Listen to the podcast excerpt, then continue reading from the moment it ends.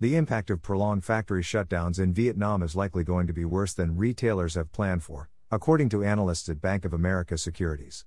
Bank of America cited a number of reasons for its predictions, including the fact that the reopening of the economy in southern Vietnam, where many apparel and footwear producers are housed, has been moving much slower than in the north. The impact of prolonged factory shutdowns in Vietnam is likely going to be worse than many apparel and footwear retailers have planned for, lasting well into 2022, according to analysts at Bank of America Securities. The Wall Street research firm said in a note to clients over the weekend that the recovery in Vietnam will be more gradual than retailers are anticipating, and that businesses are being too optimistic about turnaround times. Bank of America cited a number of reasons for its predictions, including the fact that the reopening of the economy in southern Vietnam, where many apparel and footwear producers are housed, has been moving much slower than in the north. Vietnam experienced a devastating surge in COVID cases this past July through August, prompting another round of local lockdowns.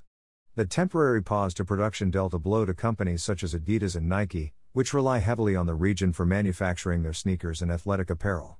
Businesses have since started to reopen, but vaccination rates remain significantly lower compared with other countries, Bank of America noted.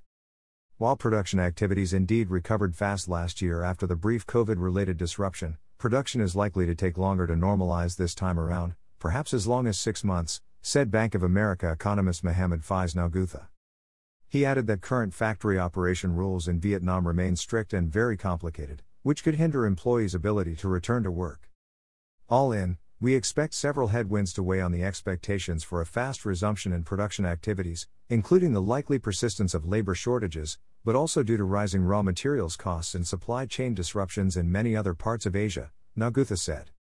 Puma has already warned that supply chain bottlenecks, particular in Vietnam, will entail a shortage of its products far into next year. Last week, Adidas trimmed its 2021 outlook due to sourcing disruptions. The topic will likely come up on a number of conference calls this week, as a round of retailers are set to report quarterly earnings. That list includes department store chains Kohl's and Macy's, big box chains Walmart and Target, as well as mall staples Victoria's Secret and Foot Locker. By Lauren Thomas, CNBC, November 15, 2021.